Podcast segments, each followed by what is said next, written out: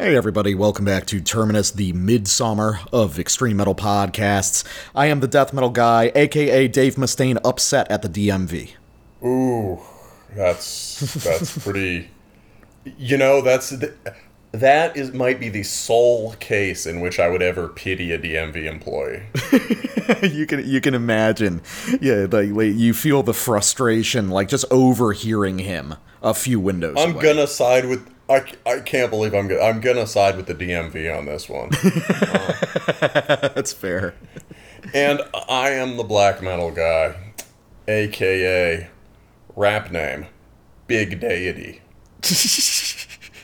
we we workshopped a, a lot of good ones before before we got on. So, ladies and gentlemen, although uh, you may not have expected it, we have returned uh, stronger than ever from our annual summer break. Uh, Black metal guy, you're uh, done with your big move. How are you doing now? You know, pretty damn good.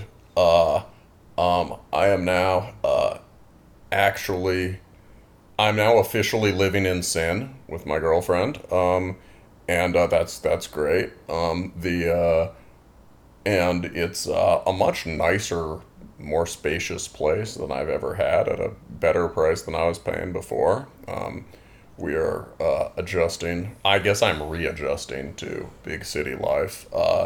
And you know, I have my, my girlfriend's dog around, who I guess is my dog too now, which is pretty sick. you just get au- automatically shared dog custody. Uh, that's Yeah, pretty pretty. I I I, I basically helped her pick him out. okay. Well, that's fair. Yeah, yeah, yeah, yeah. yeah. See, and, and now you're in a, a major metropolitan area, so you can be part of the rootless cosmopolitan elite like you always wanted to be. Oh yes, that is that is the problem. Um, I'm uh, I'm trying to I'm trying hard to keep it rooted. Um, and uh, you know, you've just luckily this is uh, I, I'm optimistic about the possibility of finding um, others who understand the the the Terminator way of life. Absolutely. Well, You know, You, if even a needle in a even a needle in a haystack is easier to find in a really big haystack. yeah, that's true. And there's probably more needles. Like there's more needles per more needles per haystack. exactly. Well, that's when you get a big magnet. Makes it really mm-hmm, easy. Mm-hmm. Uh, that magnet being everyone's favorite extreme metal podcast, uh, returning as planned, although maybe slightly later than we originally anticipated. And uh, we've got a show for you, uh, as well as some some other projects that we're feverishly working on in the background that will be exciting, and we'll uh, we'll talk about those when they're ready to present publicly. So uh, you know, let's let's get right into it. Uh, real quick housekeeping: the usual social media, me, the death metal guy on Facebook at Terminus Podcast, or the black metal guy on Instagram at Terminus Extreme Metal.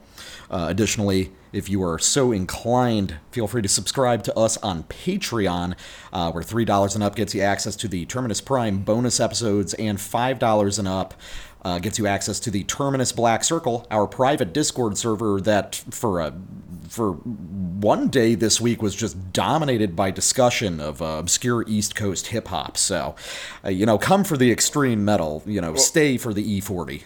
On another side of things, um, a guy who just became a patron uh, emailed us an extraordinarily detailed list of every good Slovak Slovakian death metal band between like 1988 and 1992. So uh, uh, there there is there are levels of autism like that. Um, other thing about patron stuff, um, a funny thing is that the Patreon has been in flux of late. It's been you know sort of you win some, you lose some. Uh, I imagine you know some people have dipped off it lately, which is probably because we've produced almost no fucking bonus content in six or eight months. I've been so busy, so I feel like we, we're gonna have more along those lines soon. But we've also got to figure out a new way of doing it because the way we had was not not sustainable. Yeah, Um, we'll, we'll we'll figure it out. so you know, if- something that's a little bit more uh, easier to uh, regularly produce content for. Yeah, so if you've signed on purely out of love of the show, uh, or you've stuck around purely out of love of the show, despite the fact that the promised goods were not provided, we really appreciate it. And if you bounced because the promised goods were not provided and we're all fucking poor right now, um, fair enough, man. We get it. Hopefully, you keep listening to the show. Yeah. So, uh, what way? what better way to bring uh, uh, Terminus back into action than with an opening mini review of unlistenable brutal death metal? Another cool thing about yes, this we've got a great lineup for tonight. It's uh, yeah, it's uh, this is a this is a sort of you know 2020 style Terminus episode, and it's it's fun to do those periodically. We got lots of weird shit. So, uh, we are going to be upfront discussing uh, Nithing's Agonal Hymns out on New Standard Elite.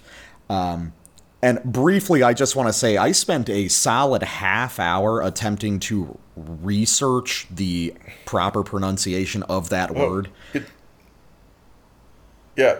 Well, is it how? So yeah, is there a way the band says you're supposed to say it? Because if not, I think I have an idea. Uh, he, I, I don't believe so, or at least I haven't heard it. But I was, re- I got into like the etymology and everything, and there just seems to be like multiple different possibilities, none of which are firmly established. But you, uh, I assume, know the word and its origin in Scandinavia, so maybe you do have a, a better idea. Yeah, it's it's, it's need or nid, uh, like N I T H, but the T H is one of those thorns, so it's kind of like a D.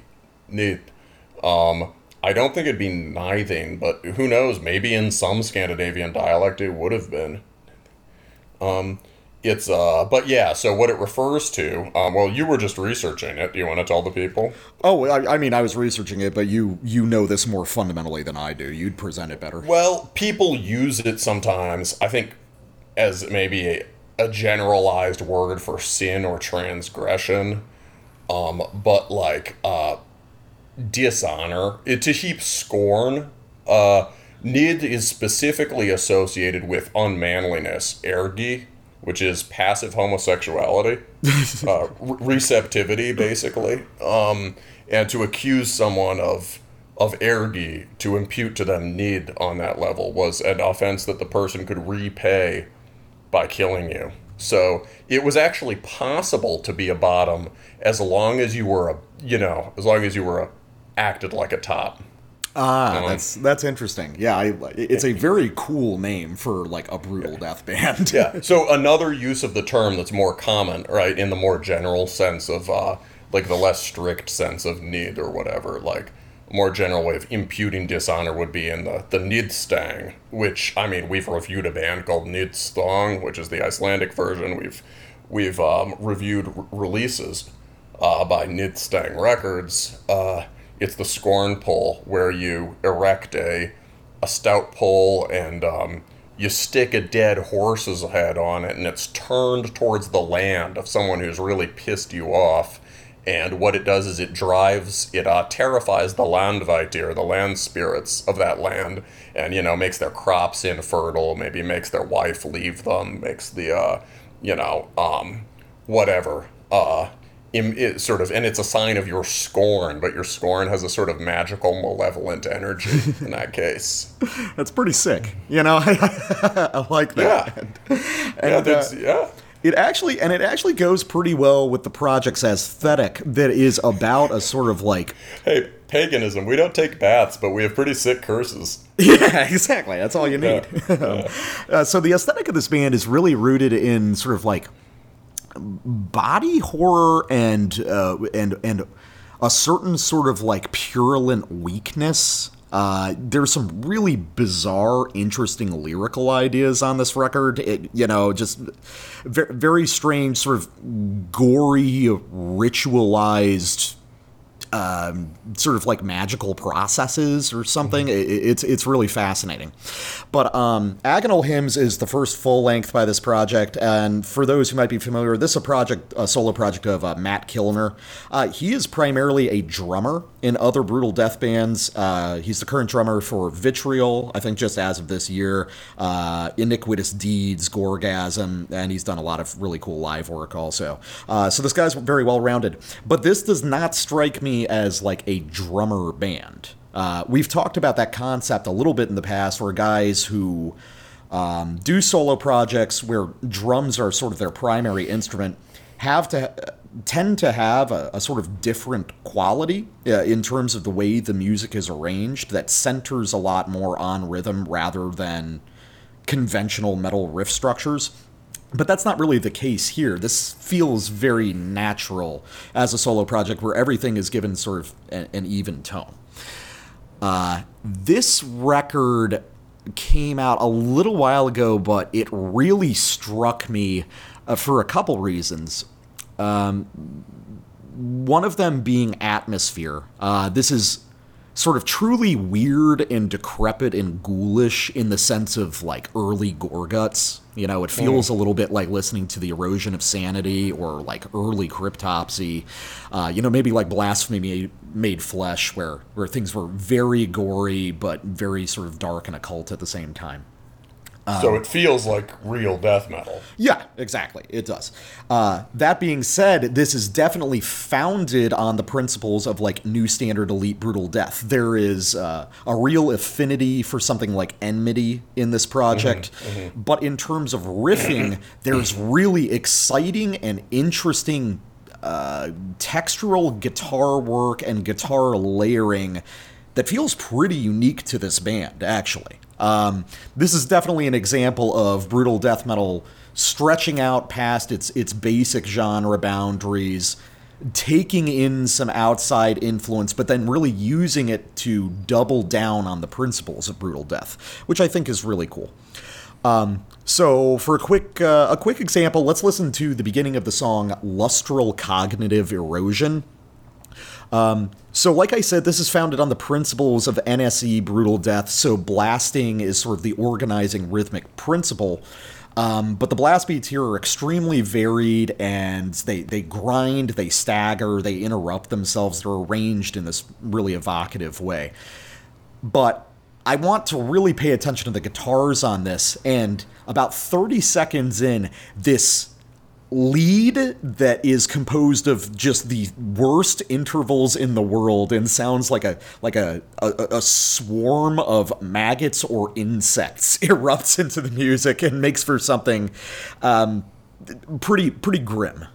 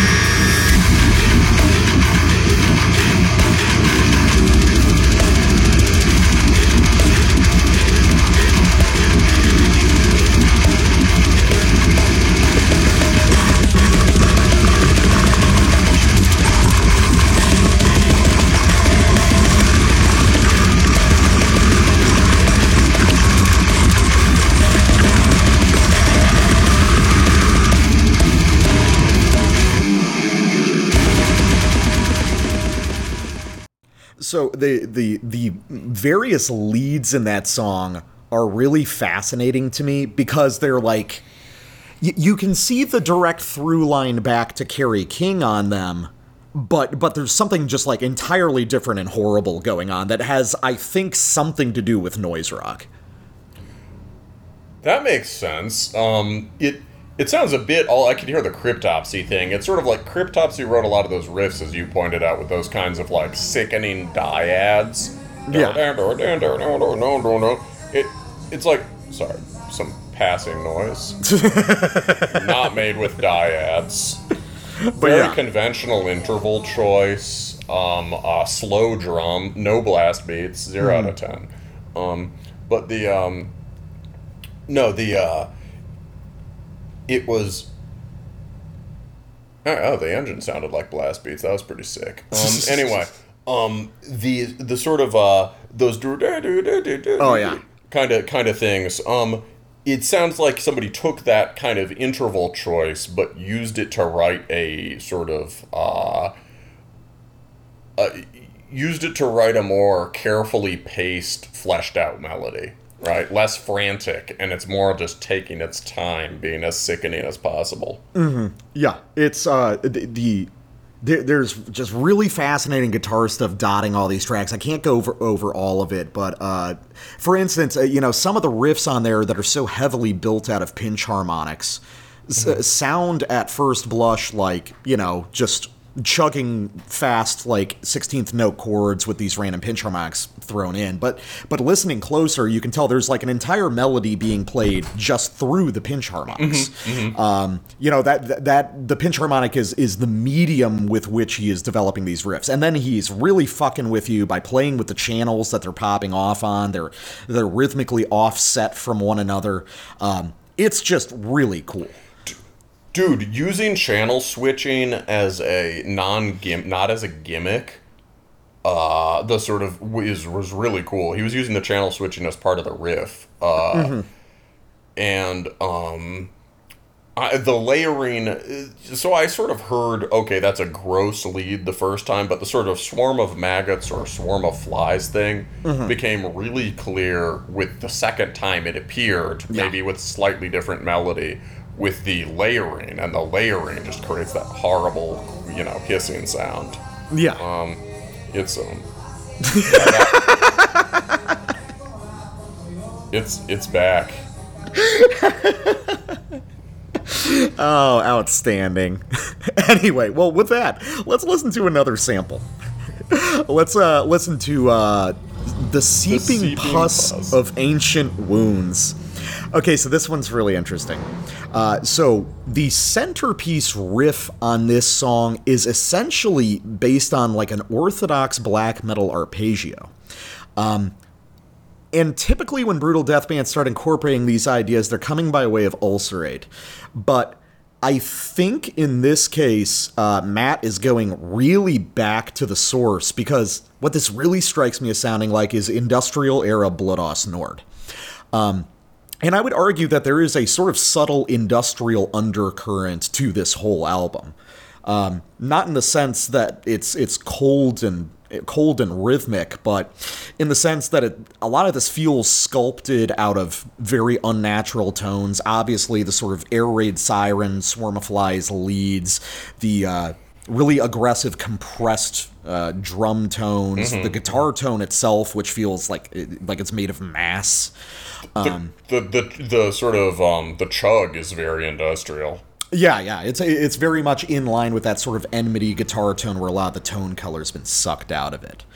Um, and it's really interesting hearing this sort of melody be played in this really extreme, brutal death context, and it goes a long way to providing a new dimension of atmosphere to melodies that have just been overplayed in black metal proper. Yeah,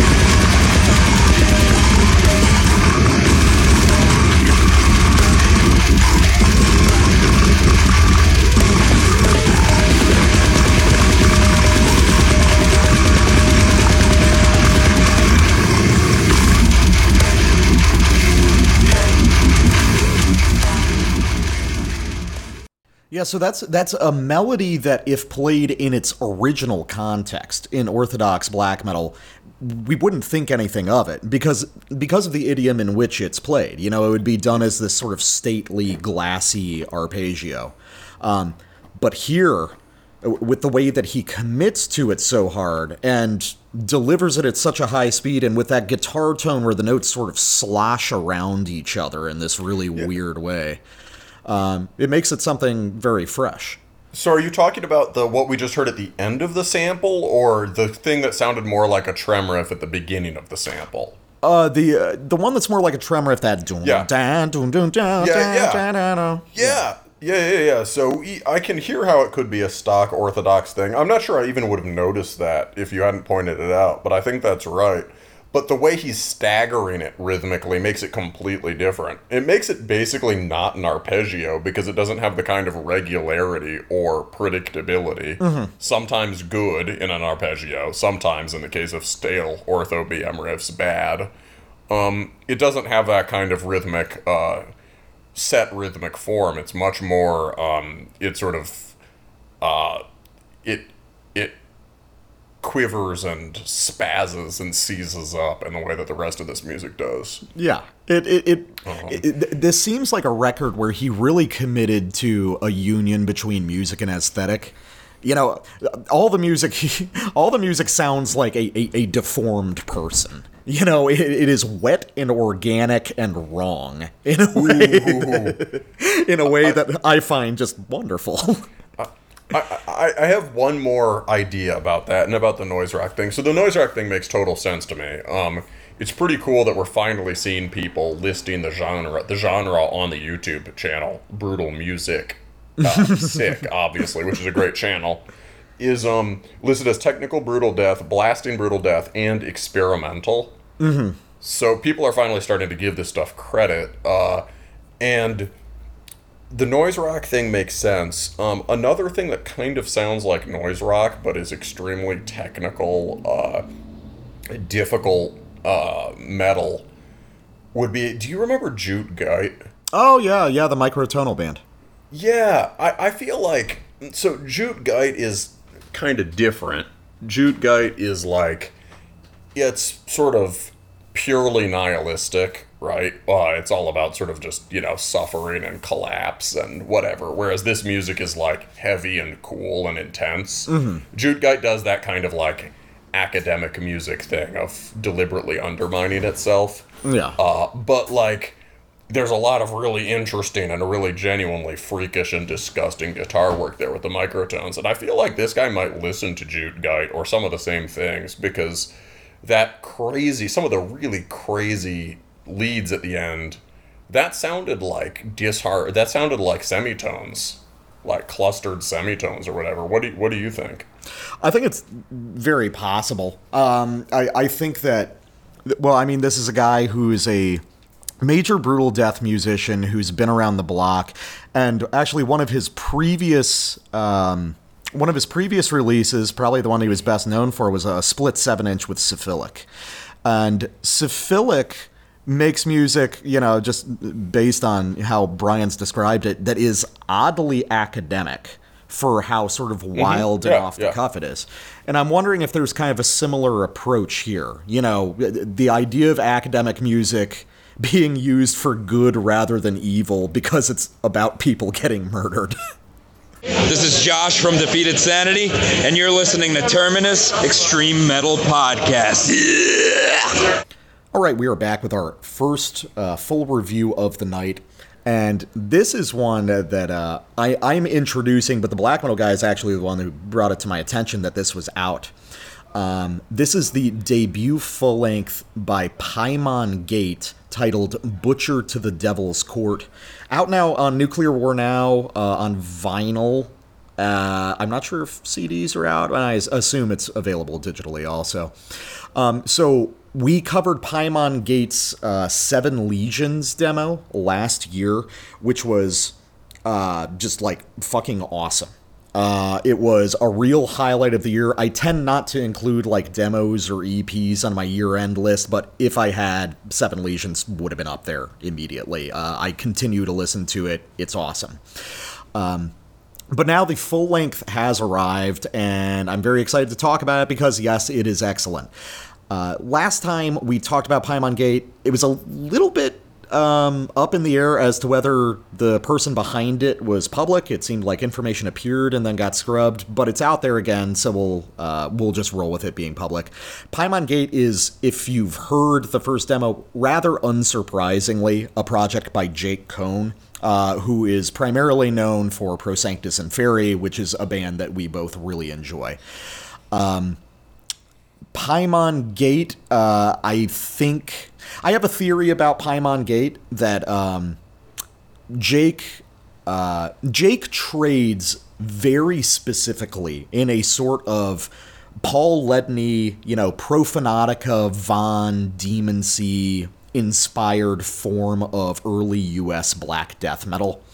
Um, And he has various projects that have, uh, you know, explored different angles of that sound, Prosanctus Inferi being the primary one.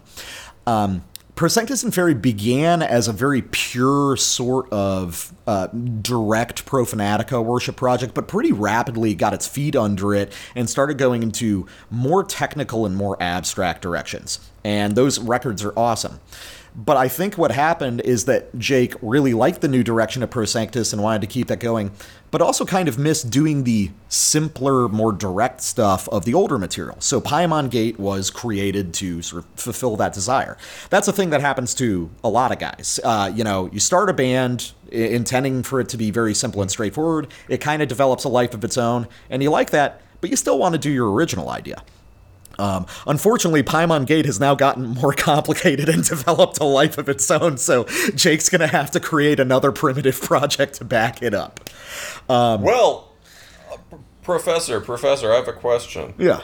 Um, the uh, so uh, how do you then place the last Prosanctus record, which was pretty, which we reviewed on the show, we both loved, and it was pretty anomalous for Prosanctus, right? Because it was kind of very simple, very brutal, had a uh, sort of modern, sort of uh, almost almost uh, what is it? Almost brick walled mid production, and was um sounded very uh feudal with a D, right? Sounded Yeah. very medieval and sort of almost gravelandy at times. That was like um that sounds like uh that itself do you think basically that in retrospect should have been the first Paimon Gate record? You think that was him like do you think that was his wake up call like oh shit uh he accidentally releases something that isn't a Prosanctus record and then he's like shit I need a new project for these ideas.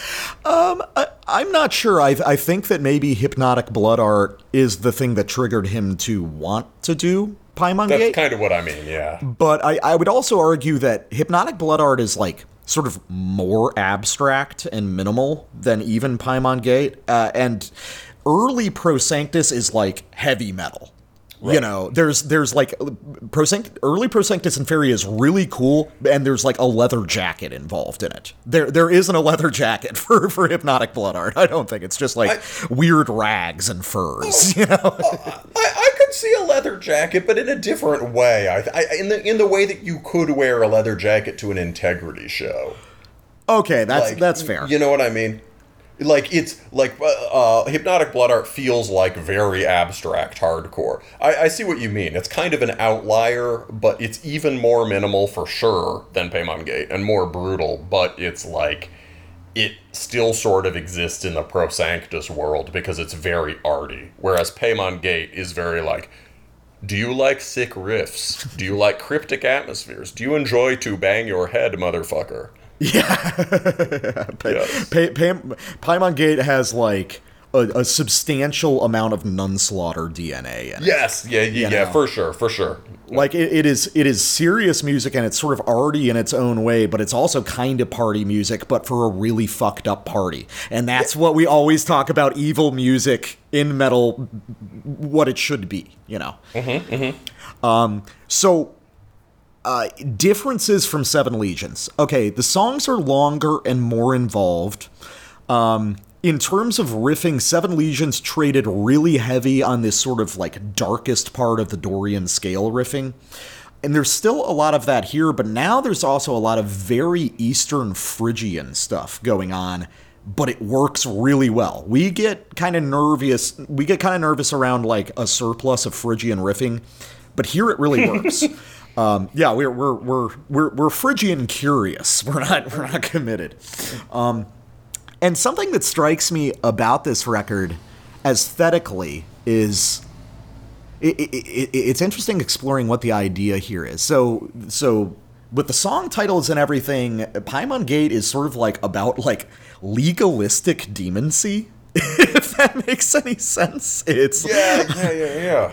Like the, you know, the first demo, you've got songs like you know, Supreme Ceremonial Bailiff, Cardinal mm-hmm. Pain Torment, the Lord Major Domo, his offices of wicked command, and then Butchered to the mm-hmm. Devil's Court, you get licensure for demon dismissal and commanded to speak clearly.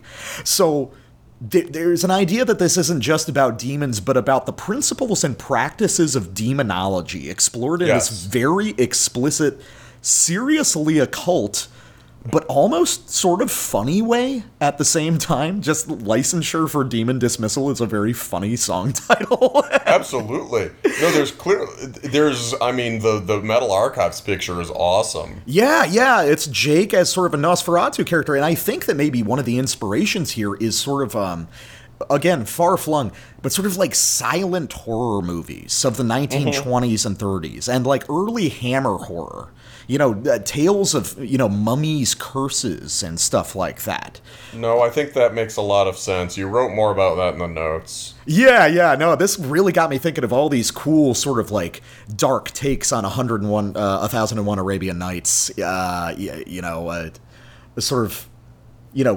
perverse take on Lawrence of Arabia or something like that. It's a really cool atmosphere. Um, but overall, I mean, I know that you like it, but what do you think about this musically? I mean, do you is this a?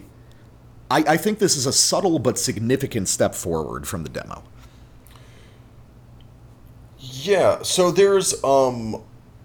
I don't remember the demo that well. All of last year was kind of a blur for me, as you know. Mm-hmm. Um just not not with the the show. There's plenty of good music that came out, but just my short term memory got destroyed from stress. So um, the I can't. All I remember is I really liked it, and that it sounded in many ways like Prosanctus, right? Because of those just muscular Dorian riffs and stuff. Mm-hmm. So this is a significant st- uh, and by that I mean the last Prosanctus, or Hypnotic Blood Art. Mm-hmm. This definitely sounds a lot less like Hypnotic Blood Art, a lot more like its own thing. Um, it's uh, I guess in a sense, Hypnotic Blood Art is more my thing, but this is so fucking good and fully realized that I I might like it as much. You know what I mean?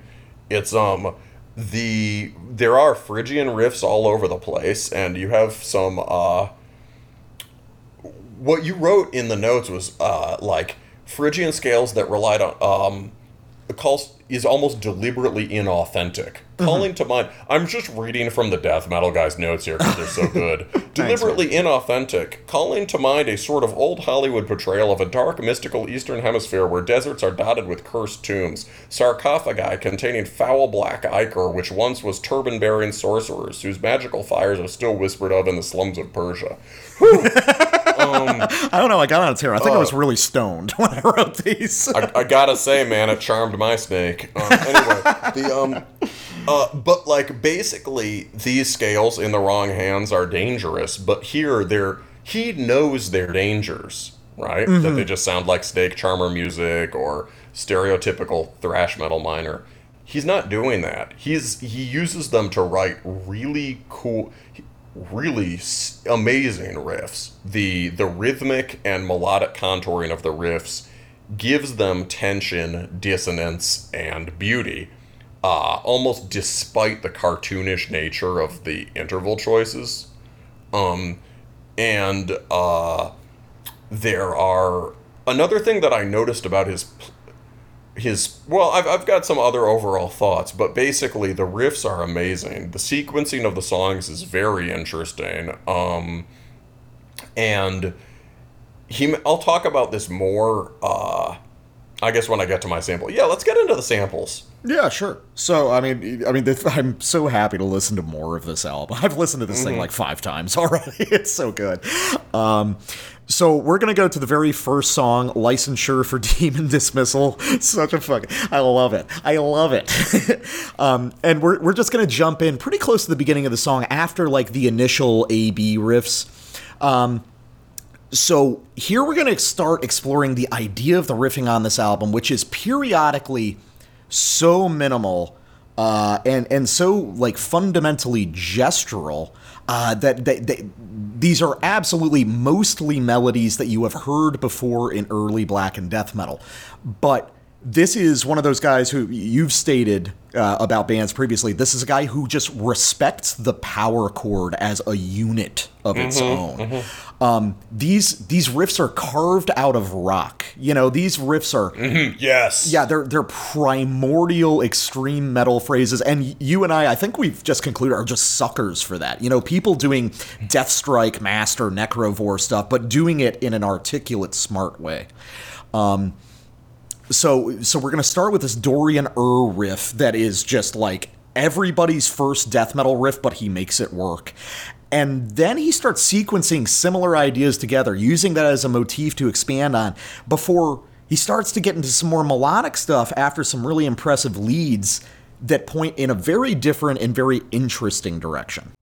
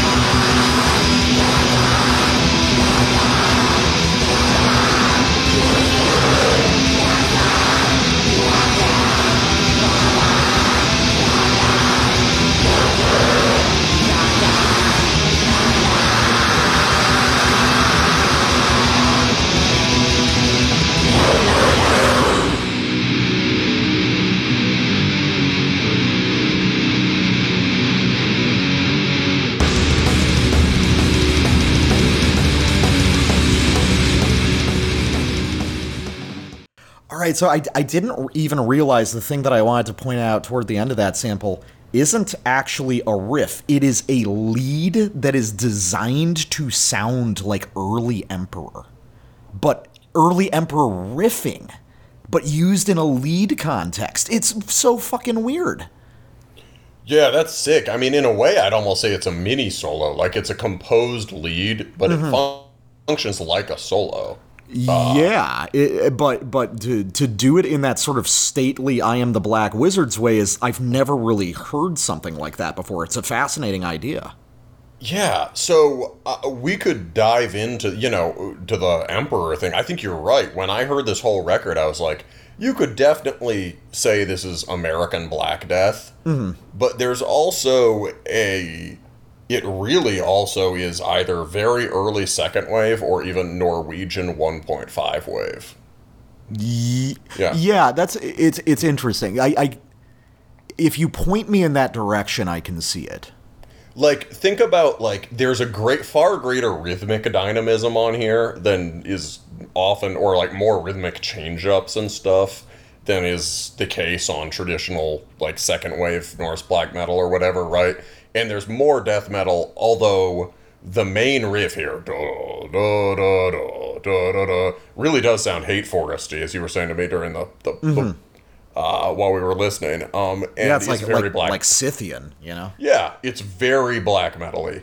Um, however, a lot of the riffs here have a much more death metal kind of dissonance or Phrygian snakiness, which is also more death metal.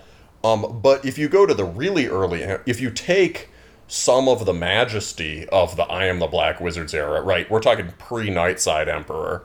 Um, if you take some of the majesty of those fully fledged songs on like the Emperor EP, and you combine that with the death metal brutality and the kind of off kilter weirdness and oriental melodies of the earliest Emperor stuff, then you start to get something like this. Because you got to remember, Emperor had tracks on like Moon over Kara-Shehr. Yeah, yeah, and and Right. and and Emperor would dabble in some sort of Phrygian ideas too from time to time. Yeah, but especially in that early period, and then yeah, maybe more later too when it got more proggy. But um, it, it's really like the um Wrath of the Tyrant demo, Yeah. and stuff like that is uh is what's going on here. So it's um it's pretty cool hearing that blended into the Demon Sea tradition. Uh, and and yeah, and it makes a lot of sense. There's um, this guy has pretty strong black metal credentials in general. Like uh, you can hear it in the songwriting all over here. But more than that, I don't. know. Did you know he had a straight up cult, uh, sort of modern cult BM band? No, I, I saw that on. Yeah, I saw that on Metal Archives. I haven't heard that before. I'll have to check it out. I've I've actually got the Nekuratul tape. It's pretty cool. It's Oh, yeah? basically it's it's you know werewolf pa- pagany werewolf black metal in the vein of the Finns or probably you know uh Seigneur Voland or prob I assume Judas Iscariot is a huge influence for his more Hmm, okay. melodic stuff. Yeah, I'll have to know. check that one out. Um, yeah, no, I think it, it is definitely interesting. Um, it, it's sort of like a death metal take on, or a, a, a death metal exploration of the budget epic idea that you get in a lot of really good black metal. Um, this is clearly a, a project based on and an album written within very tight constraints. Um, there's a lot of deliberate creative limitation occurring on this record. I, I think that Jake was like, I like songs are only allowed to have this handful of elements, and we're just gonna we're gonna paint with just like five colors, and we're gonna see what we can do with it. Um, but within that, he's just unlocked so much atmospheric potential in this music. It's kind of amazing. It's very cool. I mean, the atmosphere in that solo too, which is what brought up that whole Emperor tangent. The the strange echo effect. Oh, in, yeah. in that lead. Um, but other thing I wanted to bring up, um, the in so what so that for the main riff here, dum dum dum. Yes, he has figured out that it's like the fir- the kid who figures out that oh, you go to minor six and then a fifth, and that makes the spooky and noble extreme metal sound Yep. right? That's and that is I remember figuring it out on guitar. You did too. It's, it was a very good way of putting it. And then he does, and then a lot of variations on the B part of that riff as he rolls it along. But um, but the duh. How does he take dum? Sorry, dum, dum, dum, and make it so heavy? So much of it has to do with the right hand work all over this record. He has uh he's got a strong right hand.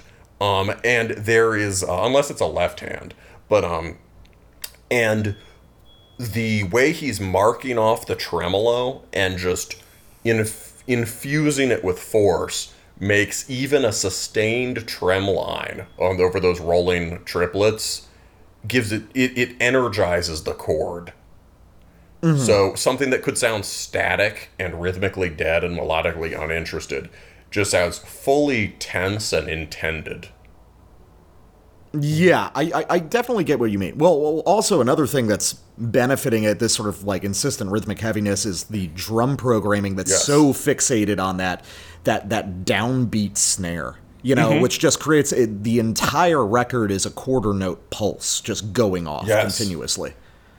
Oh yeah, let's talk about that then. I, I noticed that too. That's really important here. It's like he's chosen his default tempo. It gives it the downbeat pulse gives it a thrashy feel, right? Like the taka taka taka taka taka. Um or you know, um yeah, or taka taka taka taka taka taka taka taka taka. Yeah. Um, um, it, it links it to thrash. Um, it also creates this um, and it- yeah, it's like a four triplet bar, right? Like 12 8. Which Yeah. to me links it to uh well, Hate Forest does a lot of stuff that works that way, but also I was thinking more of like weird angle weird British Black Death. Mm-hmm. Like that whole tradition from going from stuff like and British in the most expansive sense, from like Arghoslent to Mongrel's Cross to whatever. All those sort of like um triplet flam oriented stuff that And, has uh, sort of downbeat heavy triplets. And bolt thrower. Um, there, there's there's a lot of bolt thrower on this. That's a good point. Yes, there are. There's in in my next sample. There's some. Yes, there's a lot of bolt thrower. I agree. Well, let's listen to that one.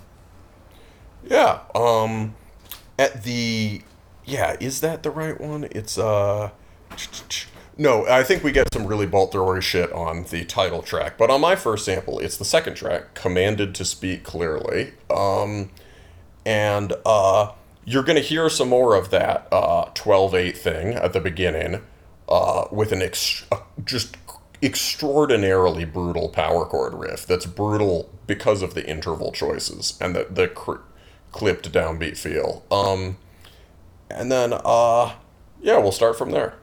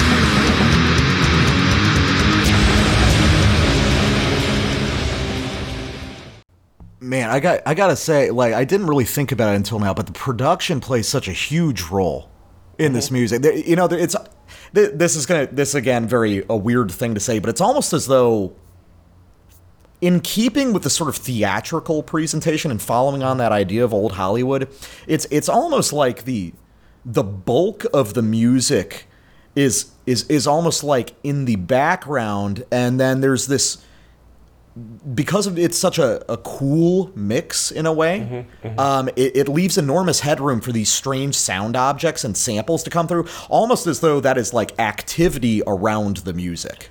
Like the music is being played in a room where things are happening. You know what I mean? I hear what you mean for sure. Yeah, we just got the tramping boots of a demonic horde. Yeah, and that, that weird like spike of distortion toward mm-hmm. the beginning of the sample, and that's almost how the the vocals work too. They're just these huge square waves of hissing way above the rest of the music. It's it, it very a very interesting way to use a deliberately lo-fi production. Yeah, and at the center of it, another thing that ties it to the Emperor EP or Hordanes Land Split is, despite having a ton of headroom, very lo-fi, the core of the music is just a, just massive continu, thick continuum of low-end rhythm guitar, right? Yeah. uh, an emperor it was you know Samoth plus Mor- Mortiis, right? And and here it's just this guy's guitar stuff, but it's just that is thick tone.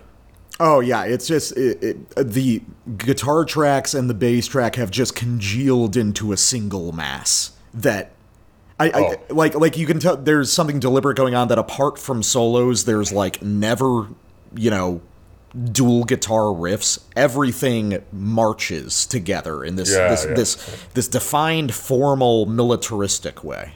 Yes. And so let's talk a bit about that last riff.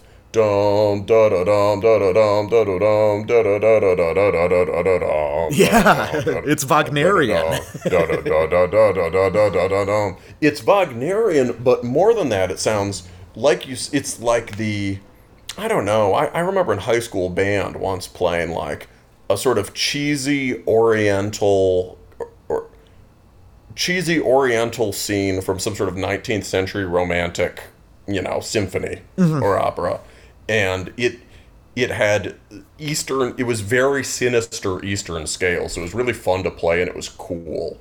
Um, and uh, this this kind of has that feeling of sort of just like uh, um, very well done symphonic take on uh, sort of uh, cliche Oriental grandeur. Anyway, um, but what I want to talk about is the specific shape of that riff. Da da dum da da dum da da da. The phrasing, yeah, you when you're saying it's Wagnerian, you're identifying how good the phrasing is in this classical way, um, and you get a more typical. What makes it so good is the way he the second half of the riff, there's a pretty typical sort of slinky snake thing that happens on the way down. And then on the way back up, you get this da da da da da da da da da da. I can't hum it now, but um it it's at, at the bottom it turns towards a more Dorian tonality, turns towards wider intervals. Um and it makes this run back up to the root where he's pushing more than pulling right? He like he, he almost lets the notes fall to the bottom and then he pushes them back up. And as the arpeggios continue he doubles the melody back on itself so that like say a, tr- a note he's already passed da da da da da da da da da the middle of the triplet becomes the bass for the next triplet if that makes sense Yeah, Um, yeah. He's, he's he's just sort of reorienting the root note. yeah, he's willing he's willing to pass back on a note and uh, launch off of it again. And it allows him to generate these wider intervals. Um, Yeah, it's it's dynamic in a way that even sophisticated metal riffs rarely are. yeah, it, it goes back to what you said about, you know, the power chord is a basic.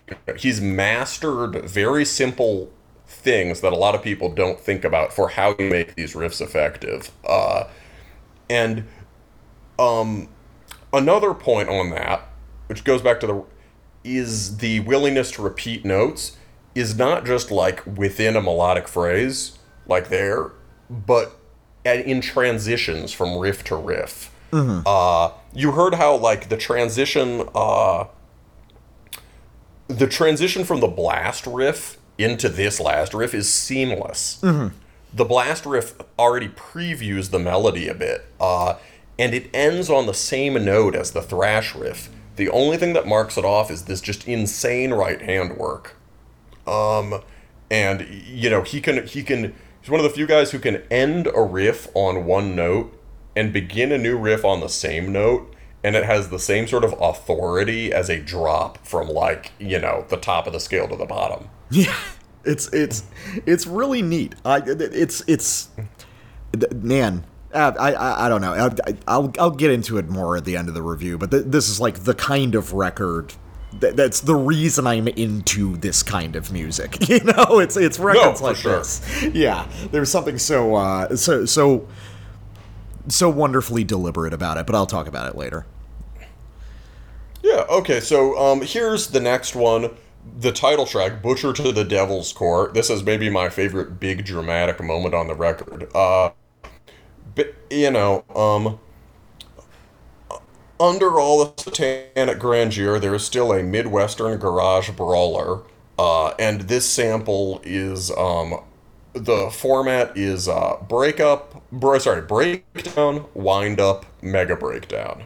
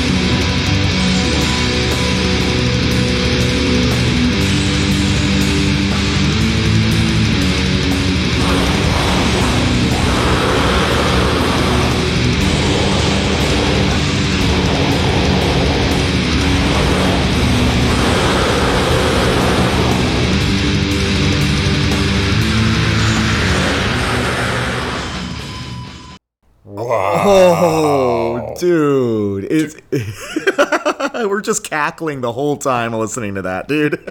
do do do do do do do do do woo. So that last riff in the mega breakdown is based on the same three evil notes that we started our samples with that the death metal guy started his samples with dumb dumb dumb yeah, yeah. It's- It's, it's well, he's just like, why would I use a different way to start a riff? It's the perfect one. We figured it out, you know. yeah yeah since we all know that this is the most evil and epic three notes ever uh and um and the the way that at the end of the whole uh he has the skill you can hear it again all over there that he has the skill of staying on the same note and making it sound like he's switched to a completely different note Yeah, yeah. and yet and yet then at the end of that last phrase he drives it all the way up to the octave and you get a just a mighty and heroic feeling. And then just boom bolt thrower riff and i cut it off because i'm a sadist. It's just it's there there's something um you you can really tell like this is like a fun project for Jake. I mean, just with like the aesthetic, like you know, the, the picture he uses for the band, and he's a guy who has such a, a wonderful boyish enthusiasm for simple evil. you know, there's And then through that, he generates the most complex forms. Like that first breakdown, he he uses just sort of uniform rolling double pedal without any emphasis points from the cymbals to just create this sprawling. You were cackling at that, just Yeah. maddeningly complicated break to power chord riff, where the emphasis always falls where you don't expect it. Oh yeah, yeah. There, there's there's so much like cool little rhythmic trickery that occurs on this album, and it's mostly coming from the guitars and note placement rather than the drums. Uh, it's yeah, the the drums are this almost unchanging but like rippling surface that these riffs just play around in. Uh, it's it's it's so neat. It's it's the coolest parts of the one man metal project. You know. You know, it's like like he's a guy who understands how to use the blockiness of that format as a real asset. Um, w- with that, one more sample. This is really just kind of a an I like the riff sample. Um, this is off of Satan's Golden War Dragon.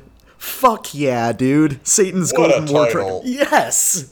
Um, and this is just a great example of Jake effortlessly dancing between Dorian and Phrygian ideas on this. It is just so cool. It's so dynamic, and it's it's like two the, these two shadow gods of this music in dialogue with one another, and I think it's just outstanding.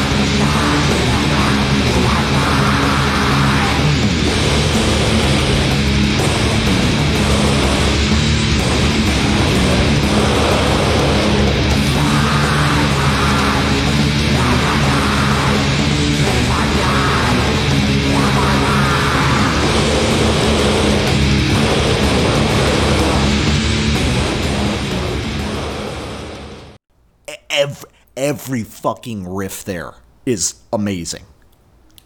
Like e- e- every one, it's just banger after banger flowing into each other seamlessly, and I it- it's just it's it's it's such a fucking cool underground record. It, it is you know, occasionally on the show like a few times a year I'm struck by a record that usually ends up on, you know, my top list. But because it like reminds me of why I'm into this music. And I think one of the coolest things about Paimon Gate is that it is delivered with such an understated confidence and it's made entirely out of primordial extreme metal parts that you just understand or you don't. And at the same time, to appreciate what makes this so wonderful requires like obsessive autistic knowledge and and fixation on these styles of music. Um, if you played this around a normal person, it would be fucking incoherent. They would not understand a single thing that you saw in this. But if you're if you're here for it, it's it's the most intuitive thing in the world.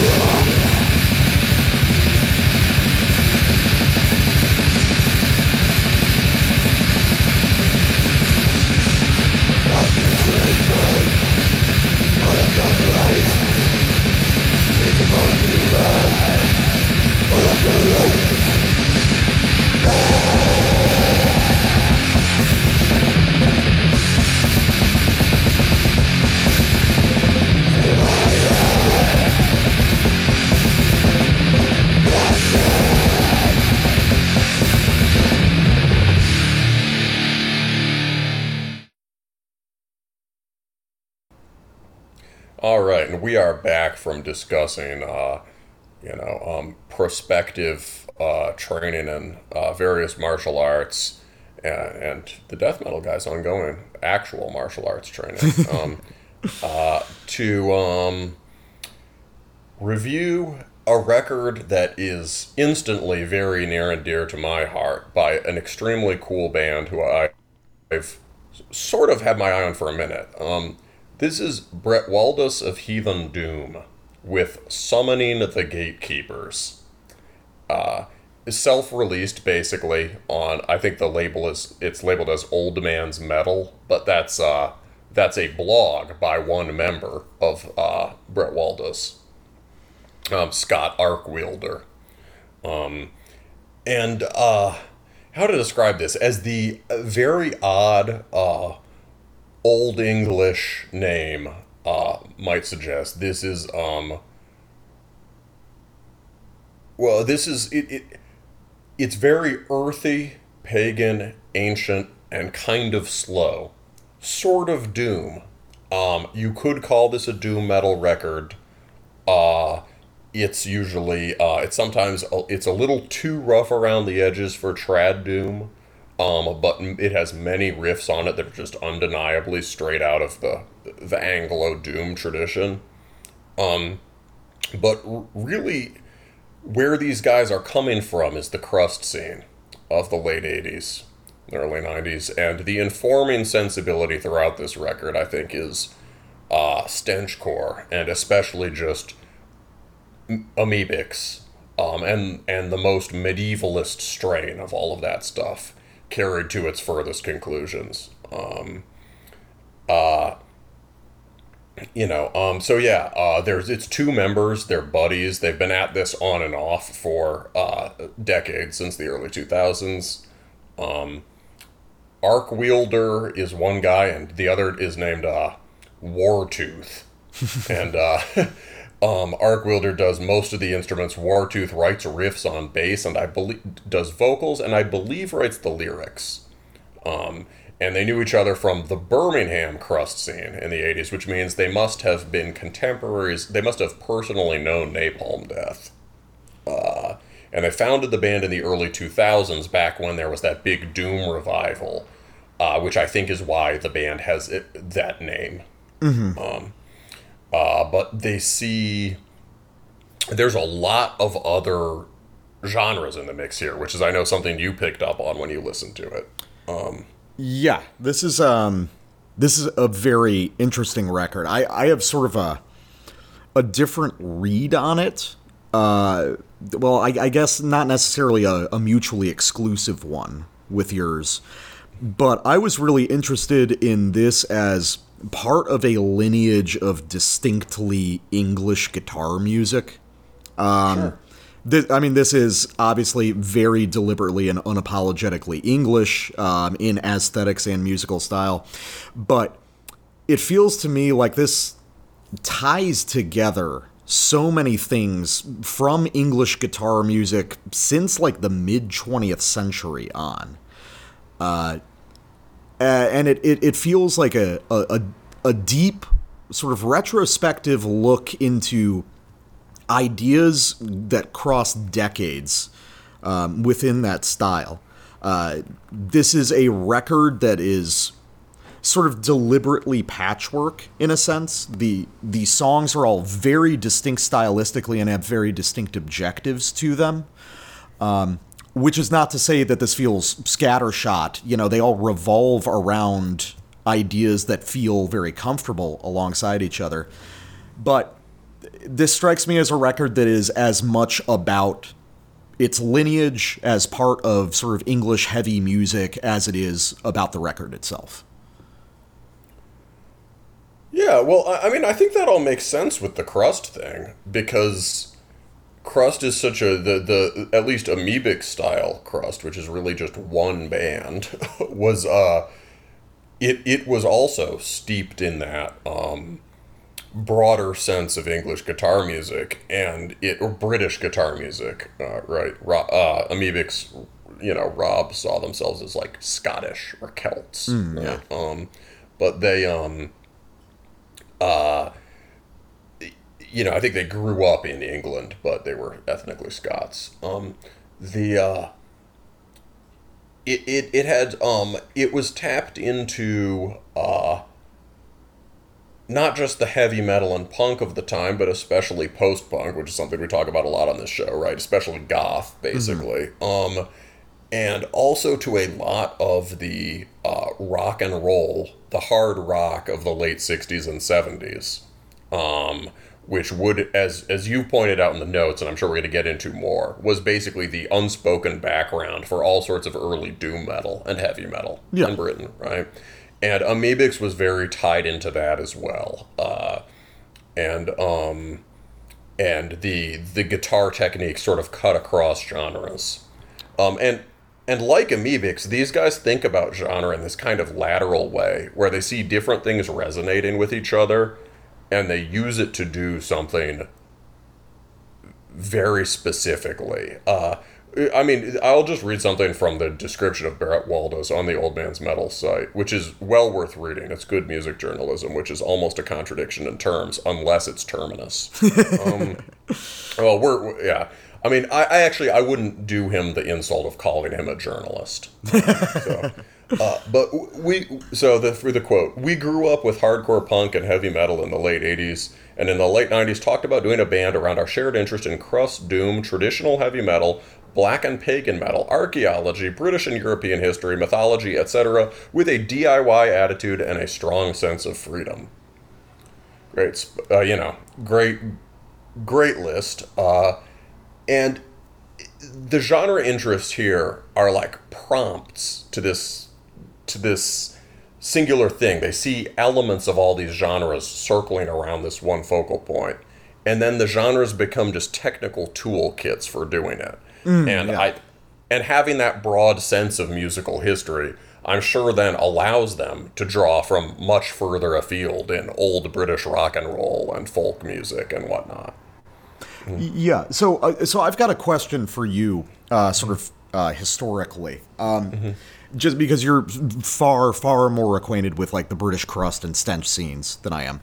So, mm-hmm. where exactly did you know because I, I wrote in my notes about how this follows substantially like i call this a trad doom record uh, mm-hmm. essentially where did this proximity to trad doom originate from in the crust scene because i, I mean were crusties listening to Sabbath and taking it seriously, or like listening to U.S. doom bands, or or was that sort of pacing and the similarity to doom metal a sort of parallel evolution? Well, death metal guy, that's that's actually a really interesting question. Um, so in terms of crust, right, the word is now means just so many fucking things, right? Yeah, if we're using the word in in the strict sense, basically, like uh, well, okay, people now associate the term like with Discharge, right? Uh, which at the time, Discharge wasn't a crust band. Crust didn't exist. It was a word invented to describe Amebix, mm-hmm. right? Um, uh, Discharge, though, was very into Sabbath. I think that's probably part of just the massive Sabbath guitar tone and the dissonance of some of the coolest Sabbath riffs becomes mm-hmm. just very important for their just crushing uh, bulldozer version of punk. Mm-hmm. Um, they're listening to the Stooges and Sabbath, and like you know, the Stooges is extreme music. Sabbath, for the most part, is not. Yeah. Um, but there's crucial parts of the puzzle that Sabbath has that the Stooges don't. Mm, um, okay. Right, and so I, I think I think that was important for Discharge in the beginning uh, however, um, they obviously sound nothing like Black Sabbath, right? Yeah. Um, Amebix originally thought Discharge was too fast. um, th- it took a while for them to actually get into Discharge.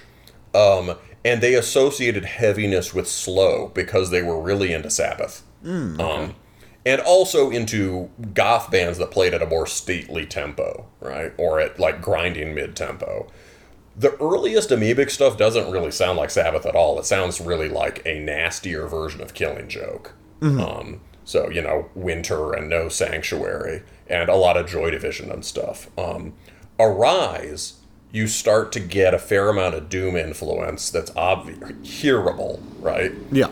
And then Monolith just is very close to having. By Monolith, Amebix is threatening to just be a metal band. Yeah.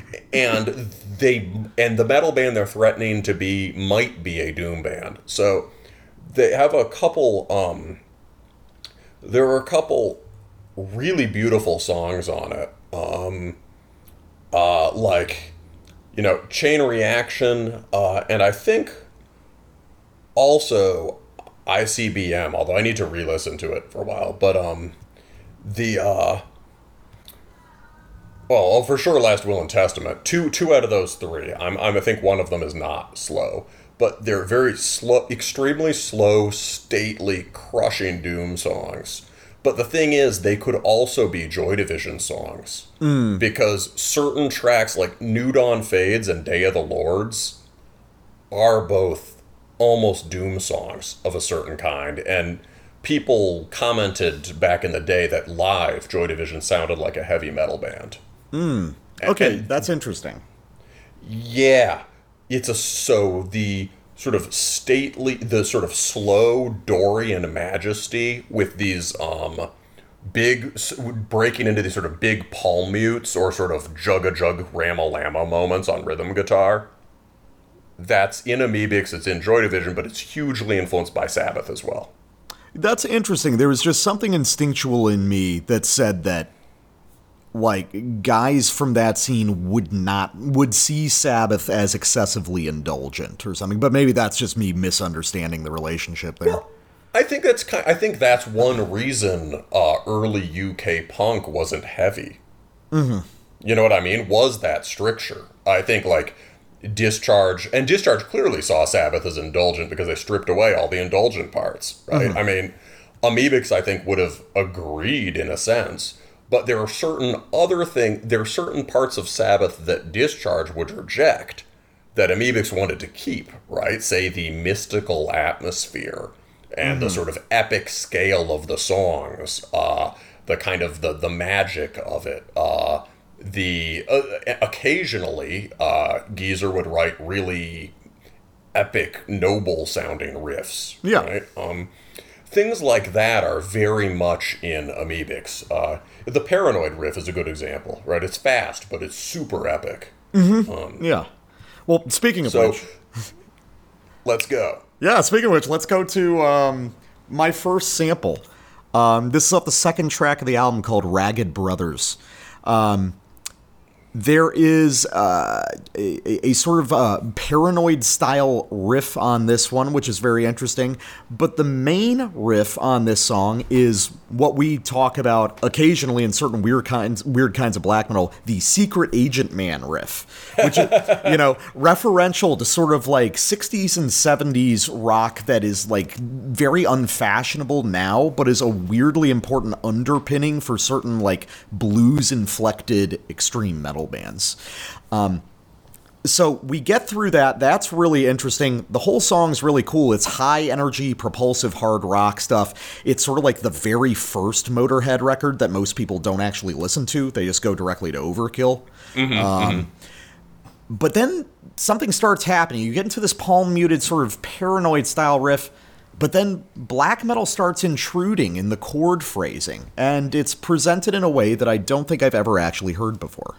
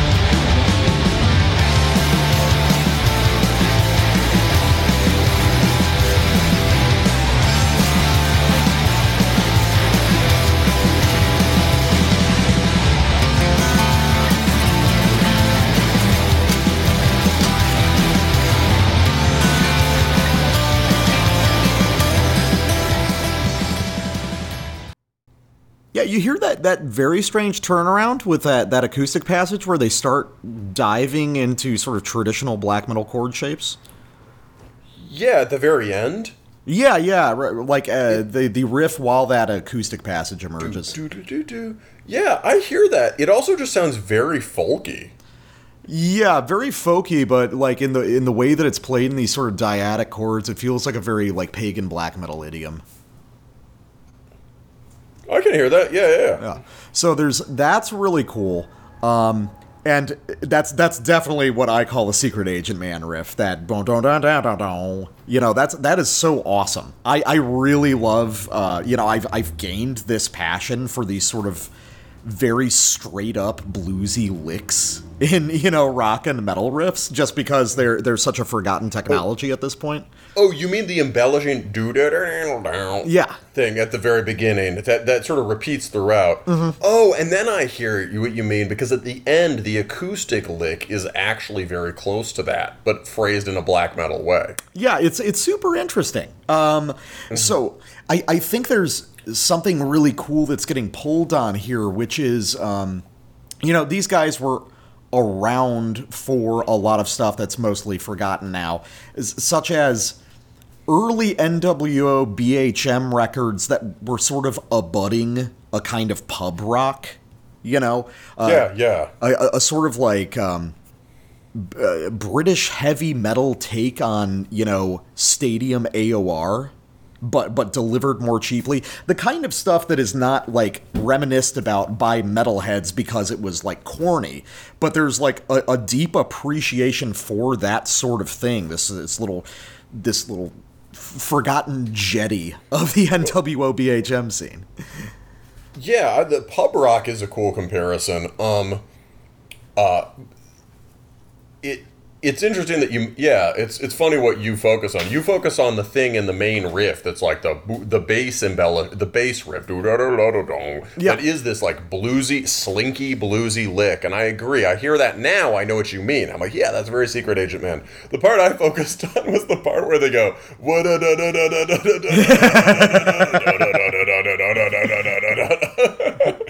um, but that also has a kind of very rock and rollishness to it, right? It's got a broader, more epic tones to it, but it also very much could be a rock and roll progression or a punk rock progression. Mm-hmm. And that stuff goes back to kinds of pub rock as well. Um, yeah, yeah, the, that that sort of nested relationship between British punk and oi and pub music and rock, yeah. folk. Yeah. Uh, one uh, one other interesting trivia point that relates to this is um if you want to hear a dead ringer for Joy Division's Interzone, listen to one of the main songs "She Does It Right" by Doctor Feelgood, a pub rock band. Okay. Um, and it both has a bit of that like slinky secret agent man vibe to it, and the kind of just like uh lung-headed thrashing that we just heard in the rhythm part.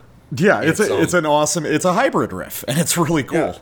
Yeah, but but but anyway, so yeah, there's um the pub pub uh, all sorts of strains here inter are intertwining, right? The pub rock to metal link, the pub rock to Joy Division link, uh, and um and those two Amebix. Um, it's it's very cool, and I yeah I like how um. Yeah, I, I don't know. These guys are very tapped into the the most rock and rollish, organic, songy stuff that would have gone into the Amebix cauldron. Yeah, it's um, it, it really it, it it has a, a, a I mean, it probably has to do with the fact that these guys are a little bit older. Yeah. Uh, you know, there's a more immediate appreciation for things that a, a lot of guys our age or younger might reference, but they're referencing from YouTube videos. They're not referencing from being there. You know, so so very different things are pulled on with that sort of uh, immediate connection to the source material. And the musiciany touches that they throw in here mm-hmm. are things that you would have never heard on the crust scene, right? And that Yeah. are very true to the 70s hard rock source material. Yeah, yeah, it's it's really cool. I mean, it's like we always say, you know, one of the cool things happening again in metal is people playing the guitar again. Mm-hmm. Yes, yeah, yeah, yeah. Lately, there's these guys. I think are very self-taught punk style musicians, and and on this record, the musicianship is just like I've heard some of their early stuff. Um, the musicianship seems much higher, and like there's much more a focus on putting that at the front. Yeah, I, I, I like it a lot. You know, these are these tend to be like pretty simple songs for the most part, and those little embellishments and that more rough hewn live feeling does a lot for it. For sure. All right. Well, um, with that, let's go to uh. Well, that segues well because we were just talking about more involved guitar work, right? So here, um, another band I should mention as part of this lineage, basically like there's two sides of the crust scene. There's the main side of the crust scene for which, or the stench scene, for which medievalism is entirely window dressing, right? Um, you know, it's like fucking. We always talk about that Axe Grinder record where the the liner note is not death metal, peace metal. right when everything on it is like skull is about how sick swords and axes are um, and right so extreme cognitive dissonance but there are the other bands that took the medievalism very seriously and sort of followed it out of punk and uh you know um and out of step with modernity right? So Amebix obviously the foremost. It's a very small group. Basically the group is Amebix and you have to get outside the old crust scene possible to enlarge it. So basically rich walker of solstice. Solstice comes completely out of that background. And the epic doom in solstice is picking up on the doom undertone that was already there in that stuff.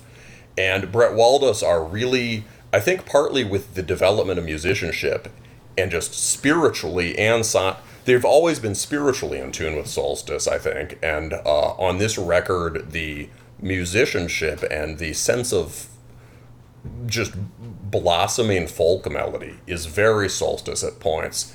And so Twisted Tree is going to start super stark and minimal and then develop towards some really cool uh, guitar work.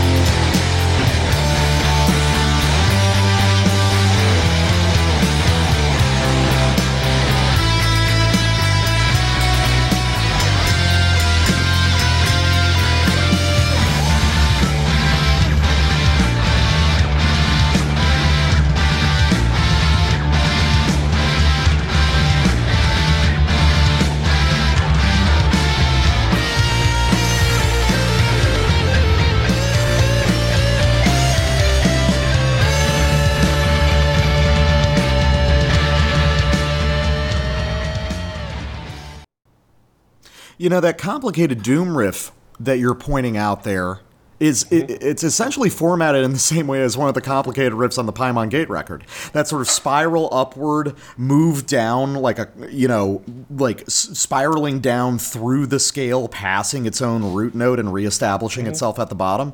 It's like the same. It's the same conceit. I, I hear what you mean. Yeah, yeah. For and it's a really um and it walks because it sort of takes its time. They're really uh, Bretwaldas are really good at using the um gosh, right? The guy in in in, in Paimon Gate, right? He can open up a ton of musical space while playing at a very high tempo, right? Yeah. Here, these guys take advantage of the lower tempo to, again, open up a lot of melodic room. Um, and uh, doing sort of like from going from sort of self-taught punk bass riffing to mapping out a uh, chord progression like that is crazy, right? It goes to there's this as it moves through the arpeggios. There's this um uh, and we're talking again about the really elaborate, very folky and ancient sounding riff that ends the lyric section, that enters into the more, right? We got all this sick epic shit at the end. The beginning of the sick epic shit is this uh, medieval riff, and it shifts into a major key on, or it shifts into major chords in a really cool way, and then maneuvers back out of the major chords like it's running through a progression to round out the melody. And it is, uh, it's very oddly shaped. It's really cool. Yeah, there's uh, there's very sophisticated ideas on here, presented in this this deliberately deliberately underplayed workman-like form. And there's there's an effort being made there, and I think that has to do with the the sort of dedicated heathenness of this music or pagan quality. Um, You know, uh, attempting to present these sort of elaborate melodic ideas with uh, uh, deliberately restricted tone color and chord phrasings. You know, it's it's it's very interesting to me. That makes sense. And this band certainly has a um there's I, I don't know about their specific origins, but there's a, a working class ethos to this band, right? That is, you know, sort of uh I guess you could say as a part of like the punk scene as at its best, right? Um and uh um the influence was yeah sort of rough hewn hand craftsmanship by uh by guys who refuse to rely on anyone but themselves and yet do the best work they can with the resources available Yeah, it's it's it's very neat, and there's a uh, it's it's the aesthetic of the stout Saxon yeoman who stands on his own two feet with his battle axe. the Axeman. You mean? Axeman! All right. So, second sample for me. Uh, I want to go to the song "Ashes." So, uh, so, so Bretwaldas are a band who are from Birmingham who play something akin to a, a, a complicated variety of traditional doom. And uh, this is probably the most distinct trad doom track on the record, and it doesn't sound like Black Sabbath which is interesting. It feels like it, they're deliberately sidestepping it, but I think that's because um, what uh, what these guys pull from Sabbath is the weird folkishness at the root of it. Uh huh. Uh-huh. Um, and they're not so interested in like the doom metal aspect of Sabbath itself. They would rather pull that from Solstice or maybe other American trad doom bands. Mm-hmm. But with Black Sabbath, they're interested in the Englishness of that band more Right. than more than their particular style of riffing or something. So the so let's listen to a trad doom track where it sounds like it's got the sort of grimy, downcast feel of something like Saint Vitus, but this very tonally clear and theatrical riffing like Candlemass, uh, like Nightfall era Candlemass, um, but with this the very blunt and blocky structures of like early NWO BHM. Uh, it is super cool and weird, and I'm wondering if you might have a better clue as to what more immediately in the sort of British Doom scene this might sound like.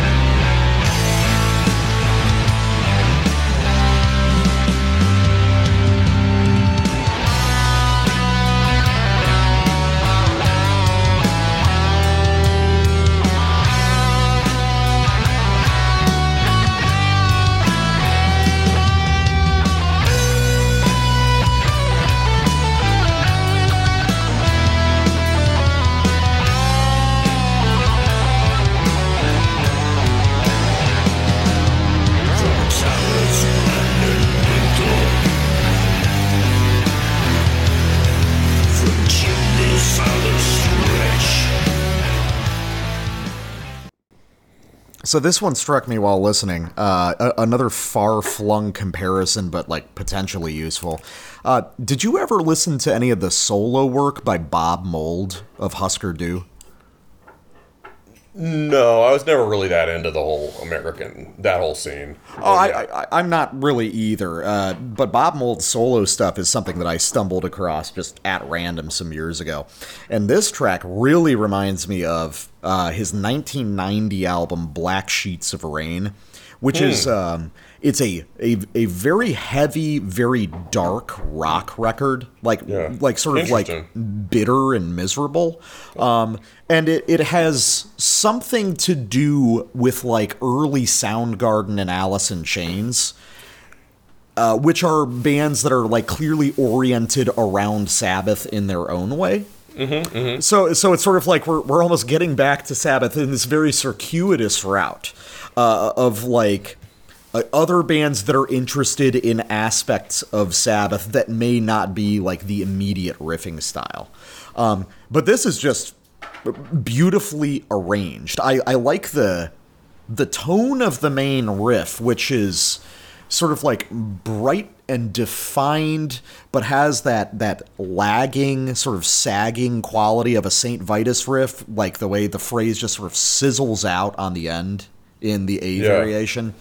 I think that's really neat, and I think this is a really well arranged sort of like doom hard rock song, which is not a not a combination that you hear very often anymore outside of like a very specific sort of circle of trad doom bands. Yeah, it's funny that like I mean, I I get what you mean that like for the doomiest for the trad doomiest song on the record, it sounds not very much like Sabbath themselves. However, relative to all of the other material they're drawing on, right? The you know the pagan metal, the crust, the stenchcore, whatever, right? Yeah. it sounds very it has at least doesn't directly sound sabbathy but there is the intervals aren't super bluesy but on the main riff there's some there's a very there's a bluesiness to the way it's being played mm-hmm. right it has that sabbath a little bit of the looseness the the blues the swing that's in Yeah, sabbath yeah. right um and it has down down down down down it it's got a bit of the um narrow pa- down down down down. Well, that could be that's sort of minor key, but it's it's got those narrow passing tones that you get in some blues riffs, right? Uh, it, it's it's sort of rainy day coffee in the in the diner kind of riff, right? Yeah, it's really cool. and and there's something I, I I hear what you mean about Vitus. I think that's probably that might be big for this guy these guys. Um Vitus really has that downcast thing. Um Yeah, well, Vitus, And- Vitus were always, you know, sort of like, you know, r- wretched alcoholic bum doom. yeah. you know. but but an interesting thing about Vitus is I remember I didn't totally get it when I listened to it back in the day. I think I would if I listened now. But what I thought back then was, wow, this is like a more sort of like fumbling Joy Division. yeah, yeah, I, yeah. I mean, it kind of is. I, you say, I, I love Vitus. I've, I've been preaching y them to you for years. no, I think I think I dig it now. Um, and it's uh, and so some of the bass line, the just all the big bass lines on this record have a lot to do still with like um, various strains of you know various goth and post punk bands in the UK. But there's like uh, the Saint Vitus thing makes sense. Another band I thought of when I heard this. Here's one for you: The Gates of Slumber. I, I, I'm familiar with the name, but I've never actually listened to them. which I bet Bretwaldas would be into. Well, Gates is in the very small list of bands that, um, although technically trad doom with clean vocals, are basically extreme metal. Oh, Right, so like, um, so like Reverend Bizarre. Yeah. Yeah, and at Gates of Slumber, just like fearsome blue collar misery music from uh, I think Ohio or something. It's the Southern Midwest. Um, and it is you can definitely hear a lot of Sabbath in it, but there's a lot of much more sort of epic British heavy metal intervals in it. Um, and just sounds dejected. I bet these guys they were from the era when Bretwaldas were coming out, so I bet they liked Gates of Slumber. I'll have to Um, check that out. yeah, you'd like it. Um, Nice. And another thing that it re- resembles is also Solstice, of course, extreme metal, even though clean vocals. The first record, Lamentations, sounds a lot more like what you'd expect by a Doom record. Nobody listens to it because New Dark Age is so fucking good, but like Lamentations has a lot more kind of dejected, slinky, downcast riffs. All right. Yeah. I like that. Yeah. So, um, now for something completely different. um, So, uh, uh, the, the most abused segue ever, but I can do it every six months, right? Um, the the second to last track, "Seething Cauldron." Um, you know what? I've let's just get to the sample.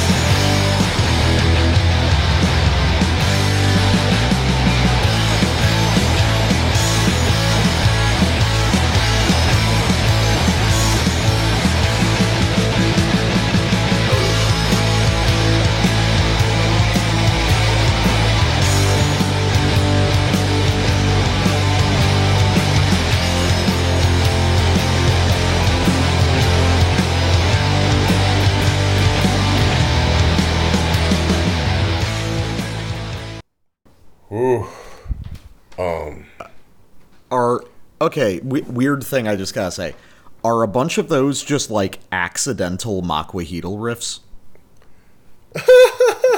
like that's Um, stuff in the middle where they're doing the more like jangle chording.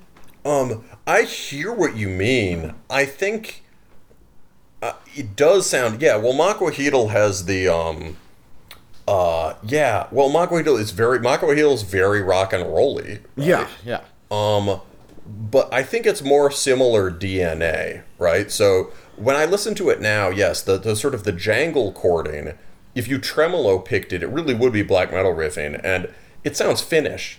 Um, and and so Makwahital loves the Finns, obviously. Uh, Yeah. But like, and in a way, this song also has blasting at the beginning, which will surprise some people. Yeah, yeah. But if you said this is a song alternating blasting and D beats, and it has sort of uh, sort of sorrowful but noble chords slashed over it, right? It you might think of Horna or something. Um, yeah, yeah. I could hear some Horna or Satanic Warmaster on those chords. I mean, there's the other thing where the Finns and Makwahital are super influenced by RAC. Yeah. And I think I think Bretwaldas sheerly purely through convergent inf- like evolution, they have so much like primitive heavy metal that was left out of regular punk Mm-hmm. and so much like rock and roll and whatever and so much sort of glum post punk that it ends up kind of paralleling that tradition too. Yeah, I can see that. I'm sure these guys follow modern black metal closely or pretty closely. And so it wouldn't super surprise me, but I think it's more just like similar for a record that's coming from such deep and earthy places and such a long list of things that are supposed to be irrelevant, it has a lot. It really speaks to a bunch of things that people want to hear now. Yeah, it's It's it's it's just it's it's fascinating the way this band has found its way to things that we really love, but with like a completely different set of ingredients than we would expect. For sure. Well, here's here's one technical thing I wanted to talk about was how they managed that transition. So the big thing that happens there, if you simplify it, is they get from the D beat to a loping six eight headbang part, right? Um, now that happens all the time in Scandinavian black metal. It's not strictly a D beat, but it's usually the Motorhead beat or whatever. Uh, you know, in early enslaved Emperor, no problem.